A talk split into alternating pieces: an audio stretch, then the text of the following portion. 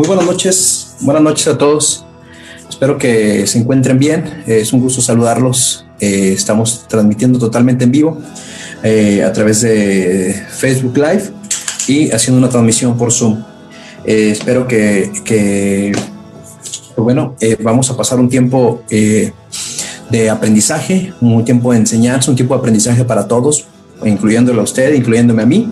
Y pues bueno, eh, vamos a hablar de un tema interesante, vamos a, hablar de una serie de temas interesantes. De hecho, esto, esto eh, la intención de, este, de estas transmisiones es que usted eh, no solamente escuche un mensaje, sino que algo se forme en cada uno de nosotros. Entonces, esta, estas transmisiones o este programa tiene un fin formativo más que informativo. La intención no es informarlo, sino formarlo. Esto es eh, entendidos y conectados. El tema de hoy eh, tiene eh, un poco de, puede llamarle la atención porque se llama la conspiración de la iglesia. Cuando nosotros, cuando usted y yo escuchamos acerca de la conspiración, normalmente oímos acerca de oímos acerca de temas que tienen que ver con, teorías de, eh, de derrocamiento, teorías de, eh, eliminación eh, poblacional, teorías donde se, se busca favorecer a ciertas secciones o ciertos sectores de la población. Y yo quiero decirle que no solamente, no solamente cuando hablamos de, conspiración, eh, tiene que ver solamente con ese tipo de asuntos, ese tipo de situaciones. Eh, cuando hablamos de conspiración, hay que ir más allá. Hay que ir más allá, es decir, cuando podemos entender de qué la raíz de las palabras, la raíz de las cosas, como muchas de las, y hemos aprendido a través de mucho tiempo, ¿no? Eh, en, esta congregación, las palabras tienen un significado. La palabra conspiración tiene una raíz etimológica, ¿sí? Tiene una raíz etimológica eh, que proviene del el latín conspiratio o conspirationis, ¿sí? Y está compuesta de tres partes de tres partes y quiero explicarle, quiero explicarle eh, de manera detallada, porque en eso vamos a basar esta parte del mensaje, ¿no? Quiero explicarle en qué consisten esas tres partes. La primera es de la palabra conspiración o, del vocablo latín conspirationis, eh, la primera parte es muy importante, que es, el, es un prefijo, es decir, un prefijo es una parte que viene antes, es la, primera parte de la palabra, es prefijo porque viene antes y es el prefijo con. Y el prefijo con indica unión, indica unidad, indica juntar algo. Eh, ejemplo, como en el, en el, ejemplo de consolidar o en el ejemplo de cooperativa, en el ejemplo de, co, eh, cooperar, o sea, operar juntos. Por eso el, prefijo co con eh, nos, nos indica que hay una unión. Entonces, eh, cuando nosotros eh, estamos hablando de la segunda parte de la palabra conspirationis o conspiración, conspiratio, es, el, es un verbo, es el verbo spirare. El verbo spirare significa, como, como ya lo está usted intuyendo, como ya se lo está imaginando, spirare significa respirar vivir, pero también tiene un sentido figurativo, un sentido que tiene que ver con aspirar, ¿sí? Aspirar a algo, con estar ávido de que algo suceda o anhelar de que anhelar que algo suceda. Entonces, y de ahí proviene precisamente la palabra o de ahí eh, podemos eh, desmembrar la palabra espíritu o inspiración, que nos vamos a quedar con esa parte de la inspiración precisamente también y de anhelar o bien de estar ávido de algo. Y por último, eh, cuando hablamos de, precisamente de la palabra conspiración, la, terminación o el, sufijo sion, C-I-O-N, y lo que nos está indicando es una acción. Es decir, pero, ojo, nos indica tanto la acción como el efecto que va a tener esa acción. Entonces, en palabras sencillas, para no, no enredarnos con toda esta etimología, en palabras sencillas, eh, el la palabra conspiración significa esto, ¿no? Para, haciendo todo el conjunto de, de significados, la palabra conspiración significa estar en unión, aspirando a lograr algo e inspirando a otros a causar un efecto juntos. Entonces, eh, ¿qué quiero decir con esto? Lo que quiero decir es que, como queremos hablar, el tema de hoy es la conspiración de la iglesia. Este, este es el sentido que debemos adoptar o es el sentido que debemos entender claramente cuando hablamos de una conspiración por parte de la iglesia. No estábamos hablando de una conspiración eh, en la que nos vamos a levantar, ¿no? Y vamos a, como lo que estaba esperando el, pueblo judío, ¿no? El pueblo de Israel, ¿no? que llegaron Mesías a, derrocar a un sistema romano, ¿no? Este, a través de, implantar un, nuevo reinado del mismo tipo, nada más que con otro reino. Eh, no, no es, no es ese tipo de conspiraciones, no es, no, es una, eh, una conspiración eh, de ese tipo, sino es, es un es algo, es un movimiento, es algo que se debe de crear, ¿sí? Es decir, la unidad de los miembros de la iglesia estar en unión para aspirar a lograr algo, que tenemos que definir qué es ese algo, y además no solamente unirnos para aspirar y lograr eso, sino que además eso que hagamos, esa unidad y eso que, aspiramos a hacer, inspire a otros, ¿sí? que inspire a, a alguien más a causar un efecto juntos. ¿sí? Ahora, yo tengo buenas noches a todos. Buenas noches. Estoy enviando por aquí sus mensajitos en, en Facebook. Sí, buenas noches, Dulce María. Buenas noches, eh, señora Adela. Eh, los estoy eh, siguiendo precisamente aquí en Facebook también. si tienen algún comentario o alguna pregunta, bueno, este, la idea es que esto no sea solamente un monólogo, ¿no? Sino que de alguna forma podamos interactuar y, y que podamos nosotros pues bueno, compartir ideas y que se enriquezca este espacio, ¿no? Entonces, vamos a tomarlo a manera de una, eh, de una clase, si queremos verlo así, vamos a tomarlo a manera de una, eh, no de una conferencia, sino de una charla, no de una interacción. Entonces, eh, bien, ¿qué es lo que, a dónde queremos llegar? Cuando nosotros hablamos de, de la propuesta de la iglesia para, para aspirar a algo y para inspirar a otros, cuando nosotros hablamos de ese tipo de cosas, normalmente o por consecuencia, sí, como, como escuchábamos en el mensaje del domingo, eh, corremos el riesgo de que escuchemos, de que nuestras propias ideas, nuestras propias estructuras mentales nos jueguen eh, un, una mala pasada, ¿no? Es decir, que nos, que nos, que nos plantemos, que nos vayamos a plantear eh, ideas, ¿sí? Eh, que, hemos adoptado a través de muchos años que la costumbre de nuestra vida religiosa, ¿sí? Eh, que nuestra vida eclesiástica o lo que conocemos como iglesia nos vaya, nos cause que se implante en nosotros las propuestas, ¿sí? que según nosotros pueden causar inspiración en los demás. Y aquí entramos en un problema.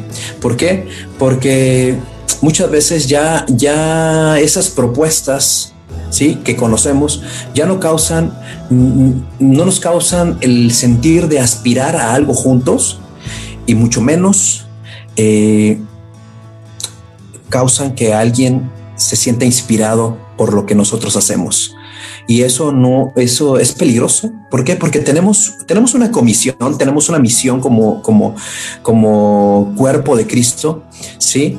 Eh, y hacer discípulos, dice, eh, que además mostrar que nuestro, nuestro objetivo es mostrar a Cristo, darlo a conocer, dar a conocer a Dios a través del Hijo que está impartido y que vive en nosotros.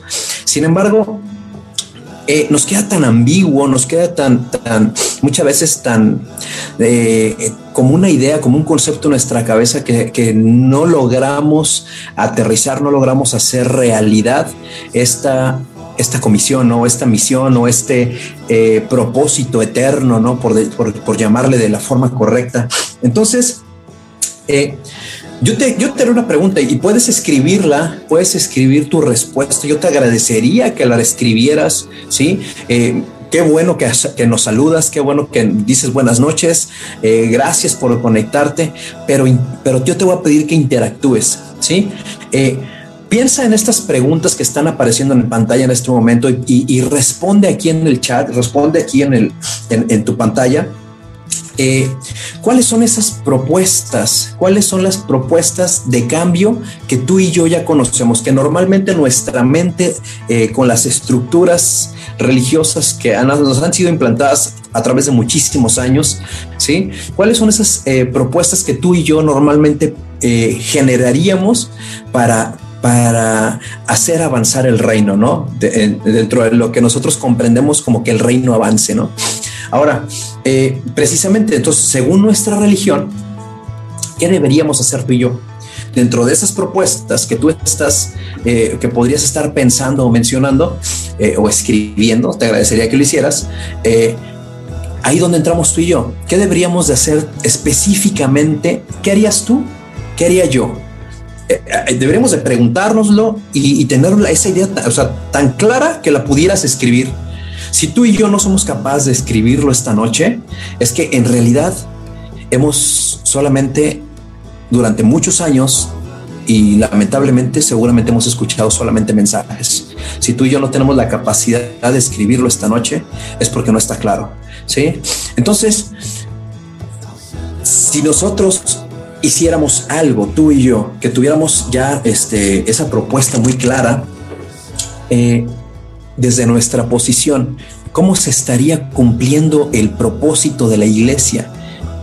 ¿Cuál propósito? Define el propósito de la iglesia. ¿Cuál es el propósito de la iglesia? ¿Cómo se cumple ese propósito? ¿Sí? Una cosa es el propósito de la iglesia. ¿Sí? Eso, el propósito de la iglesia es dar a conocer a Dios a través del Hijo que está impartido en nosotros, que su vida se manifieste para que el Padre se dé a conocer. Así es, eso, ese es el propósito eterno, ¿no? Bueno, ahora, eh, ¿y por qué? Porque queremos que el reino se extienda. ¿Para qué? ¿Cuál es el propósito de que el reino se extienda? ¿Cuál es la propuesta del reino? Hay una propuesta religiosa, ya dijimos que nuestra mente nos va a, tratar de implantar o va, a tratar de expresarse, ¿sí? Nuestra mente humana, carnal, se va a tratar de expresar a través de propuestas humanas, ¿sí? Que, una propuesta religiosa es eso, una propuesta humana, pero la propuesta del reino, ¿qué dice? ¿Sí? ¿Se parecerá en algo? ¿O no conocemos cuál es ¿Cuál será la propuesta del reino? ¿En qué se parecerá la propuesta del reino a una propuesta religiosa? Ahora, eh, ¿por qué pregunto todo esto? Porque voy a lanzarte la, última pregunta y también es interesante y me gustaría que lo, que, lo analizaras de verdad. La última pregunta tiene que ver con eh, si tú, eh, el mundo cambió, el mundo cambió y sabemos que tú y yo estábamos acostumbrados a cada domingo este, tener una, una reunión con una estructura, ¿sí? Eh, ya diseñada, que quién la diseñó, no sabemos quién la diseñó porque en la Biblia no la encontramos, pero tenemos una estructura ya diseñada donde podemos eh, observar que no, y tú, la, tú, tú, además, sin que yo lo diga, tú ya la podrías decir, ¿no? Llegamos, saludamos, empieza la, la, música, empieza la alabanza, empiezan las rapiditas, después empiezan las lentas, ¿sí? Que, que, inclusive hasta malamente le llamábamos alabanza y adoración, ¿no? La adoración era la lenta, que no tiene nada que ver, ¿no? la velocidad de la música.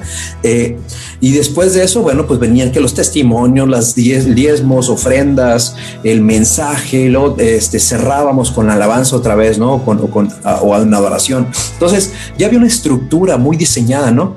Y en eso nos sentíamos muy seguros. Esa, era esa es la propuesta de la, que nosotros tenemos eh, ya implantada en nuestra mente. Sin embargo, ahora que se nos ha quitado todo esto en medio de esta, eh, esta situación pandémica, ahora que se nos ha quitado todo ese ritual, porque no lo podemos hacer, ¿no?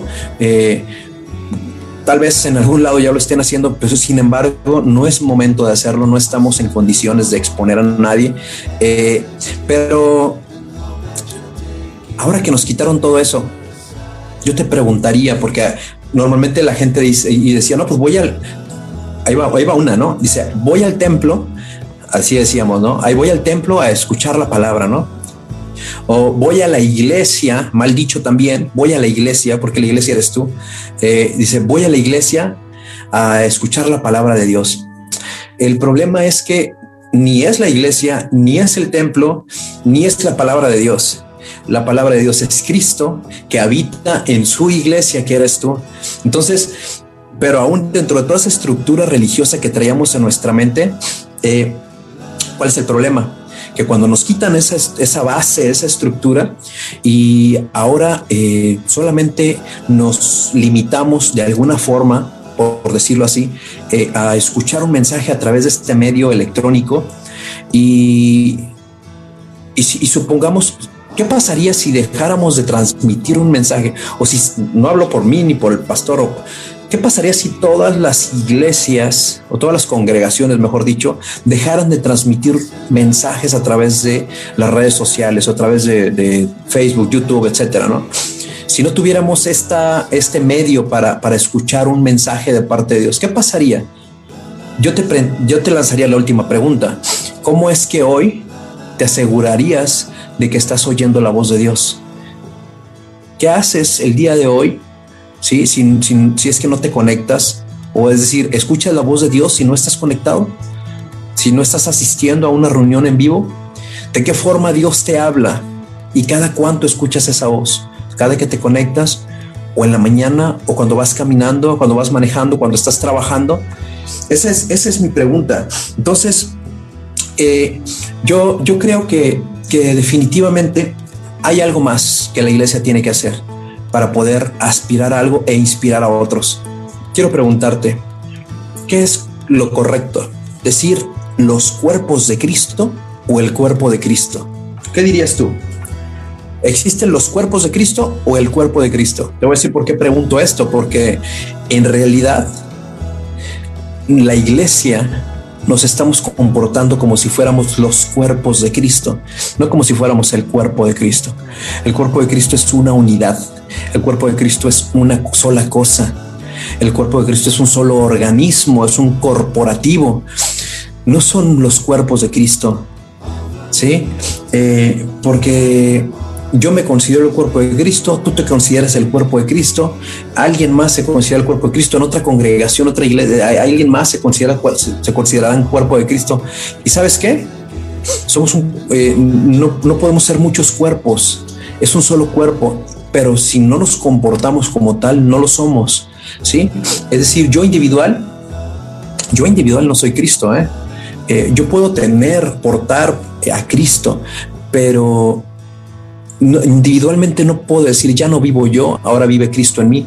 Es decir, que haya yo menguado y que Cristo se esté manifestando. Si yo permanezco haciéndolo de forma individual, no puedo decir que soy Cristo. ¿Cuándo puedo decir que soy Cristo? Solamente, sí y solo sí, cuando todos juntos ¿sí? Como un organismo, un conjunto orgánico, somos Cristo. Ahí es cuando Cristo se manifiesta, ahí es cuando existe la verdadera definición del cuerpo de Cristo, no de manera separada. De manera separada somos, eh, somos creyentes bien intencionados, déjame decirte, ¿sí? Lamentablemente, así es, así es. Gracias, señora Adela, eh, leo su, respuesta. Somos el, el cuerpo de Cristo, es la manera correcta de decirlo. Así es. Y bueno, precisamente, y ahora que estás conectado en este, en este canal, ¿sí? que se llama Entendidos y Conectados en este programa, eh, de eso se trata, ¿no? Que seamos entendidos y que estemos conectados verdaderamente. Vamos a poner a prueba eso, ¿no? Vamos a ver qué tan entendidos somos y qué tan conectados estamos, ¿no? ¿Por qué digo esto?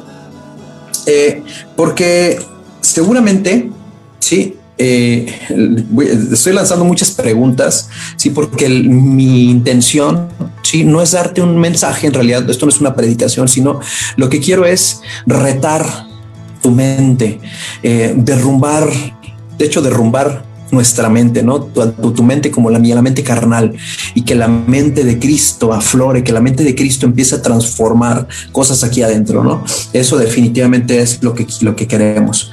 Entonces, eh, yo quisiera preguntarte también, eh, vamos a compartir, te voy a compartir primeramente un, este, una pregunta. ¿Sabes? ¿Te imaginas tú qué es lo que pasaría, qué podría pasar cuando la iglesia verdaderamente sea una cuando no seamos los cuerpos de Cristo separados, ¿sí? Que no ande la mano por allá y el ojo por el otro lado y los pies por allá caminando hacia atrás, ¿no? Este, y, el, riñón, ¿no? Este, paseando por no sé dónde en, misiones, o sea, eh, no sé, eh, ¿qué pasaría cuando la iglesia, ¿sí? Fuera una sola. ¿Qué pasaría cuando el cuerpo se comporte como tal, como un cuerpo? Y tengo así, ahí esa R de respuesta bien grandota, ¿no?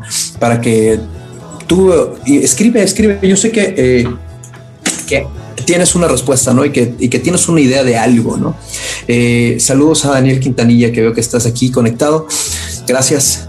Eh, ¿Cuál sería esa respuesta? ¿Qué, ¿Qué crees que podría pasar cuando la iglesia se pueda unir como una sola? ¿Qué impacto crees que tendría? ¿Verdaderamente podríamos aspirar a algo? ¿Verdaderamente podríamos inspirar a otros? ¿Crees que cambie? Bueno, eh, precisamente, precisamente, ¿no? Eso, eso es lo que yo creo que podría pasar. Eh, nosotros no somos eh, un, un cuerpo individual, ¿no? Es decir, somos un solo cuerpo, un, cuerpo orgánico en Cristo, ¿no? Es decir, solo, solamente podemos ser Cristo cuando estamos unidos. ¿Cuál es la única forma que eso suceda? ¿Cuál es la única forma en que suceda que nosotros podamos llegar a ser uno?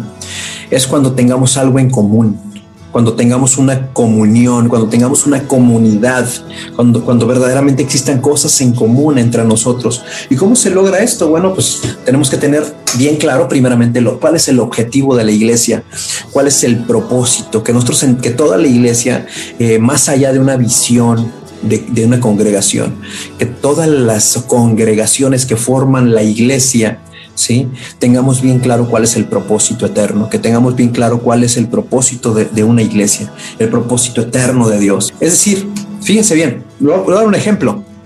Cuando estamos en, en el cine, por ejemplo, si en una sala de cine que ahorita no podemos ir, ¿verdad?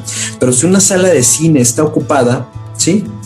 En teoría, podemos, en teoría, porque pues, hay de todo, ¿no? Pero bueno, en teoría, en una sala de cine llena, sí, ocupada, en teoría podemos decir que todos tienen el mismo objetivo. ¿Cuál sería ese objetivo de toda la gente que está eh, sentada en una sala de cine? ¿Qué te imaginas?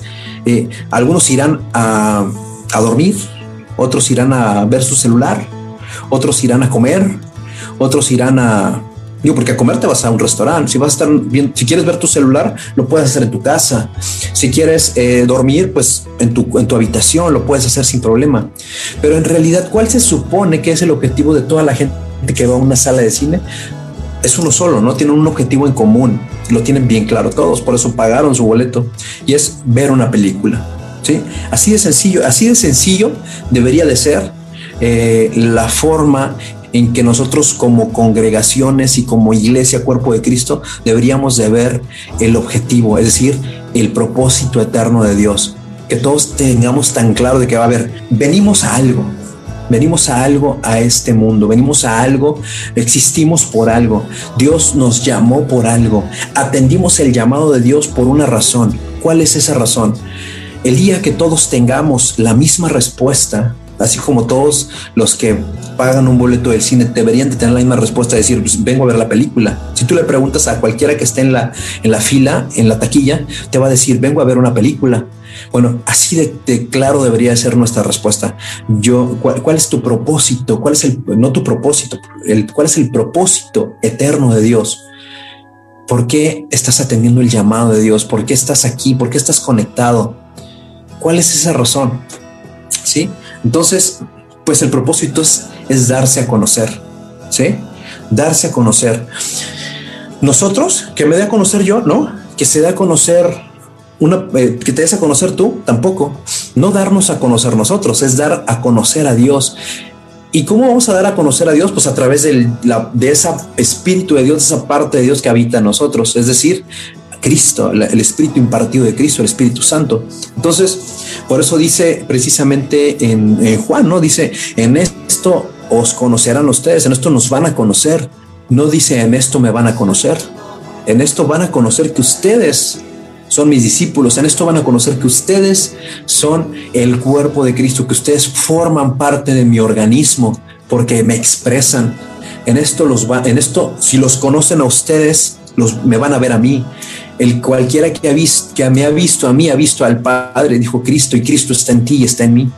Entonces, e, ese es el objetivo, dar a conocer al Padre a través del Cristo que está viviendo en nosotros. Así de claro deberíamos de tener esa respuesta. Ojo, porque muchas veces decimos, no, es que cuál es mi propósito. Y mi propósito es este, tocar en la alabanza, mi propósito es ser pastor, mi propósito es... No, no, señor, no, señora, no, señorito. El propósito es dar a conocer al Padre a través de Cristo que está impartido en tu vida. Así de sencillo. ¿Sí? Bueno, no estoy enojado, simplemente eh, creo que es, algo que debe de quedarnos claro. ¿Por qué? Porque nos debe llevar a algo, a una acción que tendrá un efecto.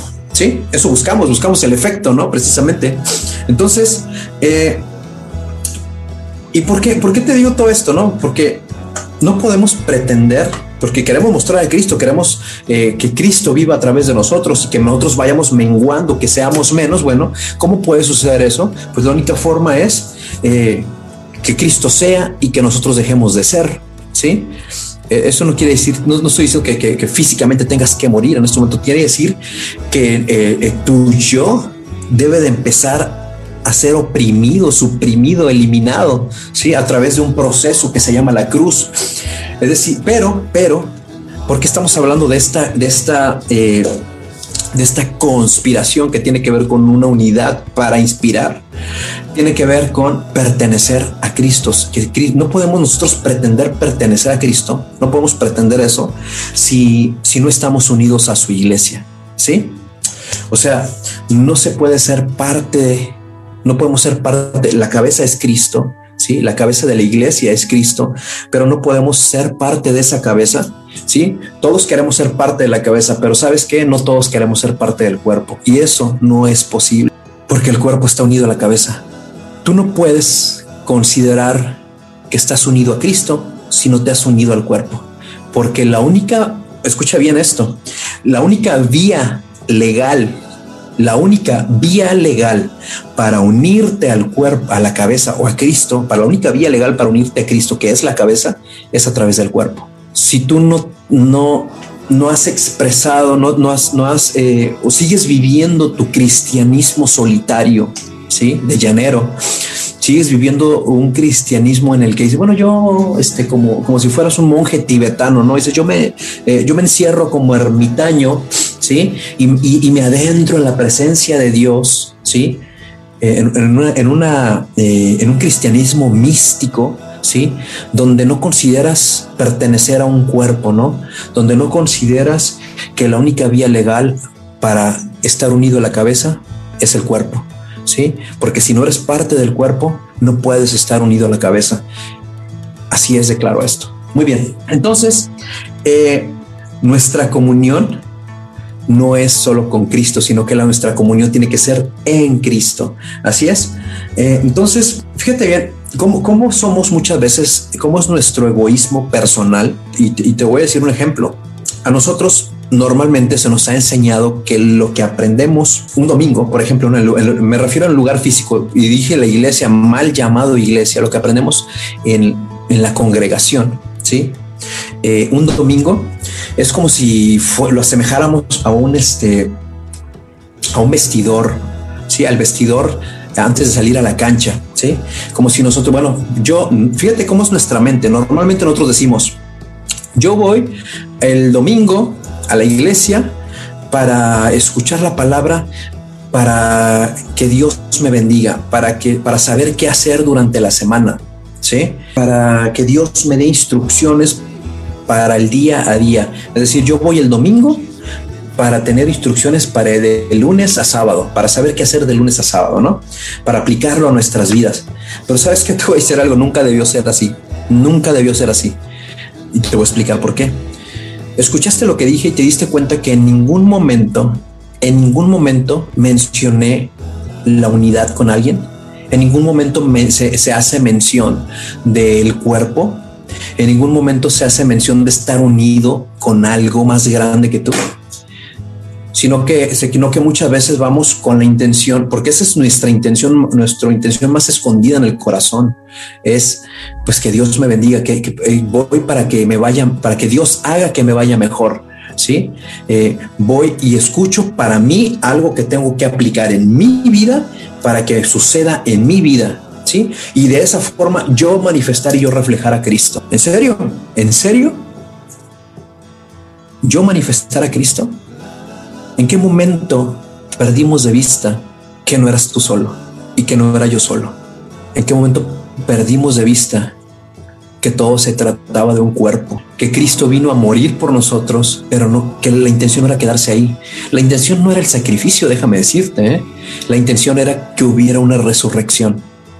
El propósito de que Cristo haya venido a la tierra era la resurrección, era resucitar en un cuerpo nuevo, era resucitar en ti y resucitar en mí, en un solo cuerpo. Y perdimos de vista eso. ¿Por qué? Porque tomamos a Dios como el que resuelve nuestros problemas a través de sus principios, a través de sus bendiciones, a través de sus milagros, al servicio no de la iglesia siquiera, sino al servicio de cada individuo. Nunca debió ser así. Entonces, por eso la iglesia no está conspirando a nada. Por eso la iglesia no está, eh, en medio de toda esta situación pandémica, la iglesia no estamos teniendo el impacto. La verdad, no estamos teniendo el impacto que, debería eh, por naturaleza estar teniendo la iglesia.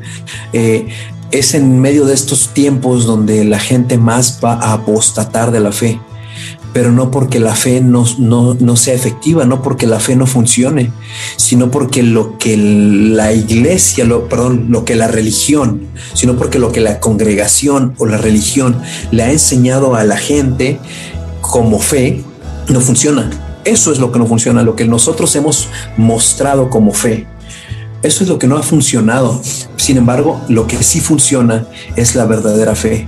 Lo que sí funciona es lo que el reino o, lo que el Cristo de la verdad, el Espíritu de la realidad tiene en nosotros para mostrar a través de un cuerpo. ¿Sí? Muy bien. Entonces, eh, ¿Cómo nos damos cuenta? Voy a decir, y esto sucede siempre, ¿eh? en la gran mayoría. Y esto no tiene que ver con que tengas que apuntarte o que tengas que este, sentirte forzado a, ah, bueno, ¿en qué puedo, ayudar? ¿Qué, puedo hacer? Eh, pero, pero lo que quiero decir es una muestra muy natural de que seguimos considerando eh, nuestro cristianismo como algo unitario es que nuestro domingo, ¿sí? Es de ir a escuchar o conectarnos y escuchar, aplicar, si bien nos va, tomamos algo, una, nota o, recordamos algo para, para aplicarlo entre semana y, y, qué más. Y eso es lo que hasta ahí alcanza, ¿no? Y el, pero el domingo, ¿qué porcentaje crees que pone a disposición los dones y talentos que Dios ha puesto en, cada uno de ellos. Y no estoy hablando de que, necesariamente tengas que servir o tengas que tomar una cámara o tengas que tomar... No, yo lo que estoy diciendo es tu corazón. No qué dicen tus manos, qué dice tu corazón. ¿Qué dice lo que expresas con tu vida? ¿Estás al servicio de alguien más? ¿Estás al servicio del cuerpo de Cristo? ¿Te has preguntado, ¿qué tengo para dar? En verdad, en un esquema verdadero, en un esquema real, ¿dónde cabría un espectador? Dijo Jesús, mi reino no es de este mundo, ¿sí? Si mi reino fuera de este mundo, decían, vendrían mis servidores y pelearían para que yo no fuera entregado a los judíos. Jesús mismo decía, mi reino no es, este, no es de este mundo. Entonces, cuando el reino se ha expresado a través de la iglesia en unidad, eh, vamos a poder nosotros observar una, eh, una revolución verdadera, un mundo que, podría impactar, ser impactado y, cambiar verdaderamente, ¿sí? Pero, pero eso no va a suceder, ¿sí? Eh, hasta que nosotros no seamos un solo cuerpo. Entonces, eso, eso es lo que pasaría cuando la iglesia se uniría. Un reino, el reino de los cielos expresado. Eso sucedería. El sistema está preparado solamente para dominar. De hecho, está preparado para dominar todo. ¿eh? El mundo, los sistemas del mundo están preparados para calculadamente para dominar todo, incluyendo la religión. ¿Por qué? Porque incluso las religiones son parte de este sistema, ¿sí? Y eso incluye congregantes, creyentes, simpatizantes, followers, viewers. Pero ¿sabes para qué no está preparado el sistema? El sistema no está preparado, el sistema no está listo, ni lo estará para la manifestación gloriosa de los hijos de Dios. Para eso no está preparado, porque el sistema no fue diseñado para soportar eso. El sistema está esperando que eso no suceda, que no exista la unidad y que no se manifieste esa unidad. ¿Y cómo sé, y cómo sé que no está preparado? Bueno, pues precisamente, sí, eh, precisamente dice en, por ahí en Éxodo 1.10, sí, cuando los hijos de, Israel, ¿no? los hebreos estaban en, Egipto, cuando murió José y el faraón que estaba eh, en ese tiempo no, no conocía la historia de José, no sabía quién era José, ¿no? Y entonces él decía en Éxodo 1.10, dice, ahora pues seamos sabios para con él, con el pueblo, ¿no? Para que no se, para con el pueblo hebreo, dice, para que no se multiplique y acontezca que viviendo, viniendo guerra, él también se una a nuestros enemigos y pelee contra nosotros y se vaya de la tierra, ¿sí?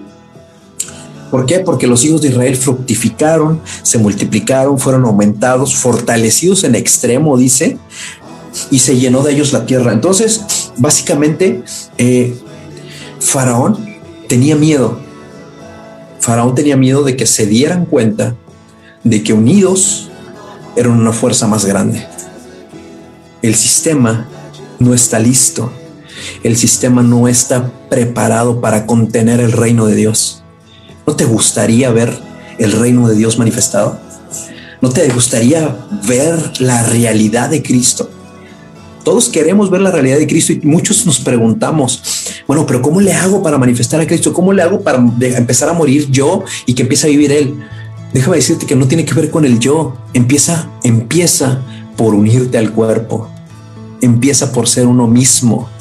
Empieza por ahí, empieza por ponerte al servicio, dejar de ser tú, ponerte al servicio de alguien más y eso, eso significará y eso ayudará a que empieces a dejar de ser tú. Con respecto a esto, si yo te preguntara, ¿por qué te congregas? ¿Por qué te conectas? ¿Poco a poco crees que tu respuesta comience a tomar una forma común?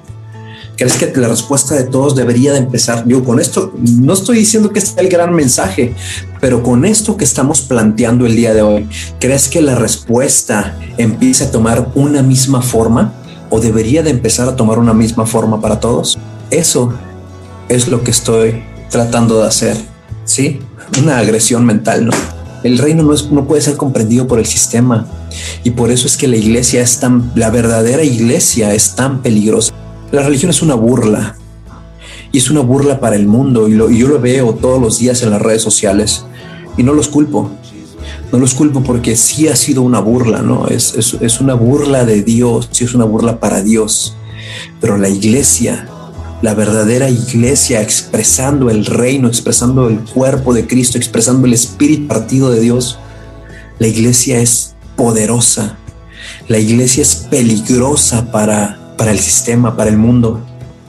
Faraón tiene miedo de que nos demos cuenta que juntos somos mucho más poderosos.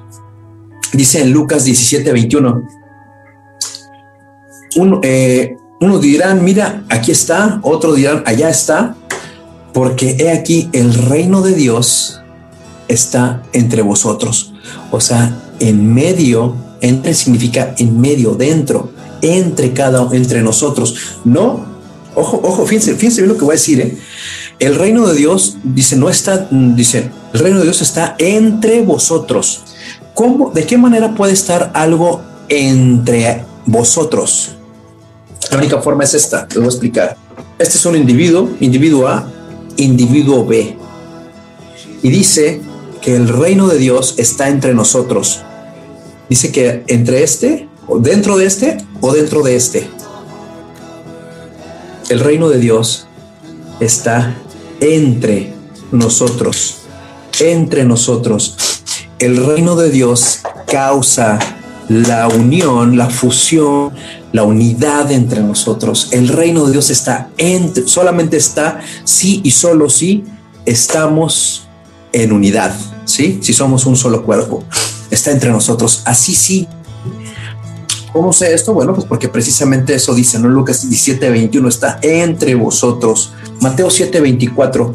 Todo el que escucha mi enseñanza y la sigue es sabio, como la persona que construye su casa sobre una roca sólida y aunque llueva cántaros y suban las aguas de la inundación y los vientos golpeen contra esa casa, no se vendrá abajo porque está construida sobre un lecho de roca. Quédate con eso, lecho de roca.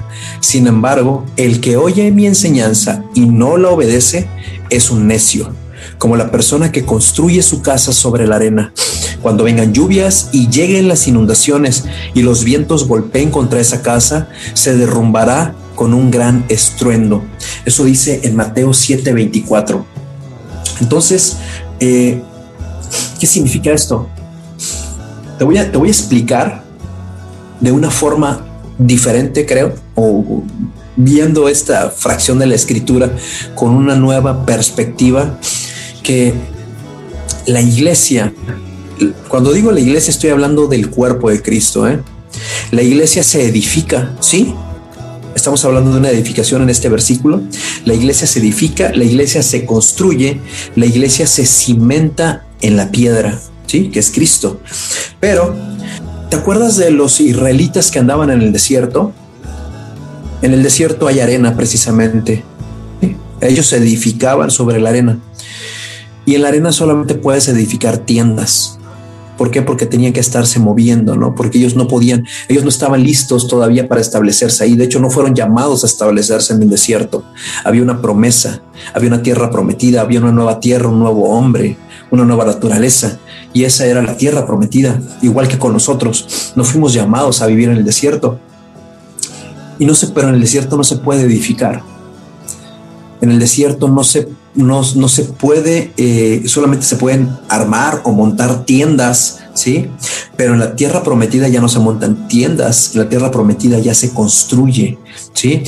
En Cristo, cuando estamos en Cristo, ahí, ahí se comienza la construcción, ahí se comienza el proceso de formación, ahí es donde existe ese proceso. Por eso eh, es que dice que el que construye sobre la arena, ¿sí? O en el desierto, vendrán los vientos y la casa caerá precisamente. Pero el que está en Cristo, el que está en la, tierra prometida, y no solo en Cristo, sino que además construye y edifica, cimenta sobre la roca, vendrán los vientos y la casa seguirá de pie. ¿Sí? De nosotros dependerá donde estemos. Ahora te voy a decir otra cosa también.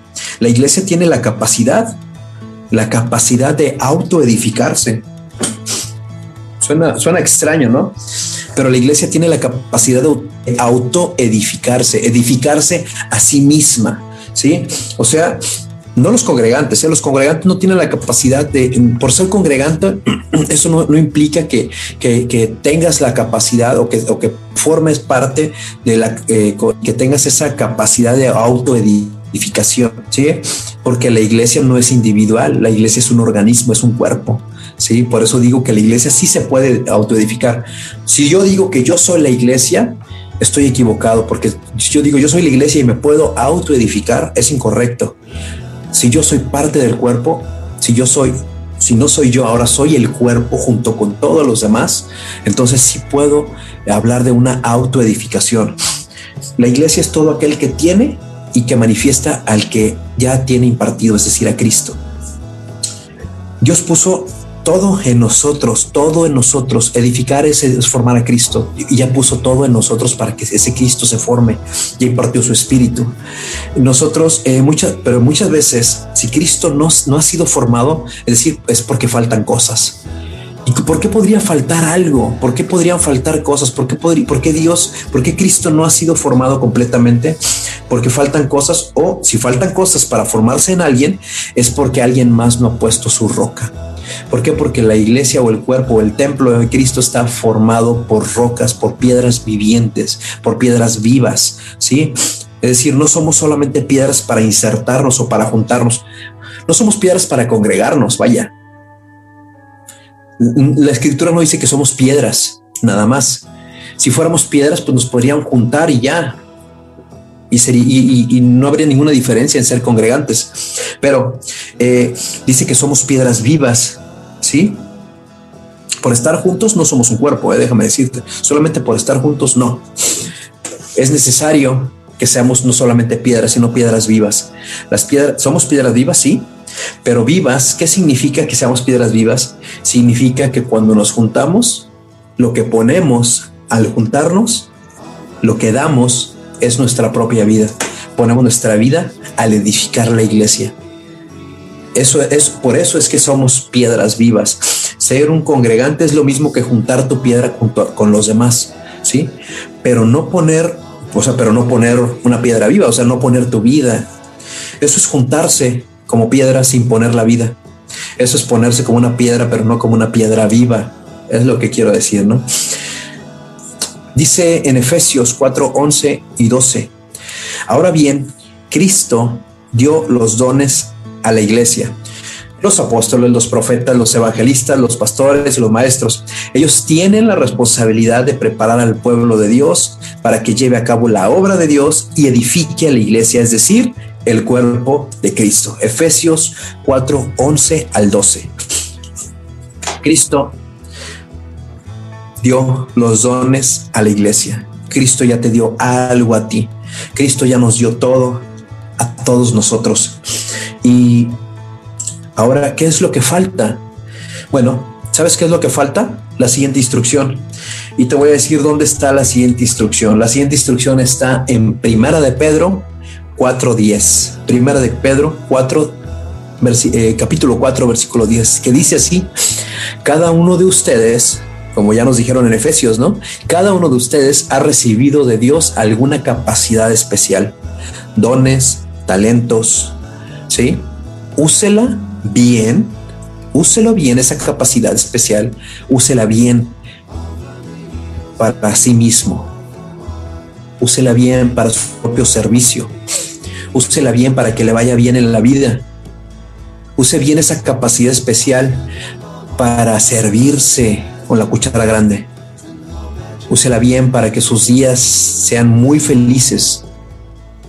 ¿Verdad que no dice nada de eso? Cada uno de ustedes ha recibido de Dios alguna capacidad especial. Úsela bien en el servicio a los demás. Punto. Y eso nos, nos va a permitir, eso nos va a permitir que la iglesia verdaderamente sea una iglesia conspirativa.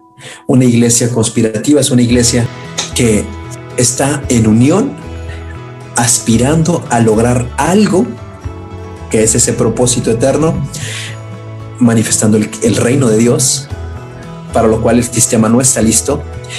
Y eso inspirará a otros a causar un efecto todos juntos. La iglesia que conspira. El mensaje de hoy, el tema de hoy fue la conspiración de la iglesia. Espero que nos haya servido, eh, haya formado algo en nosotros y que eh, Cristo, la mente de Cristo, empiece a crecer y empiece a manifestarse a través de tu vida y de mi vida en una sola.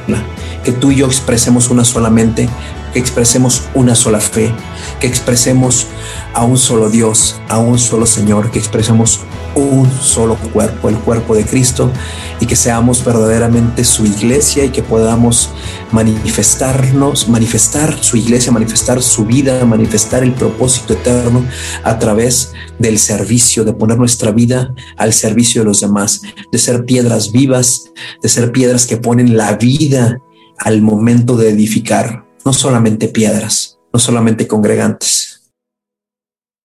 Hasta la próxima.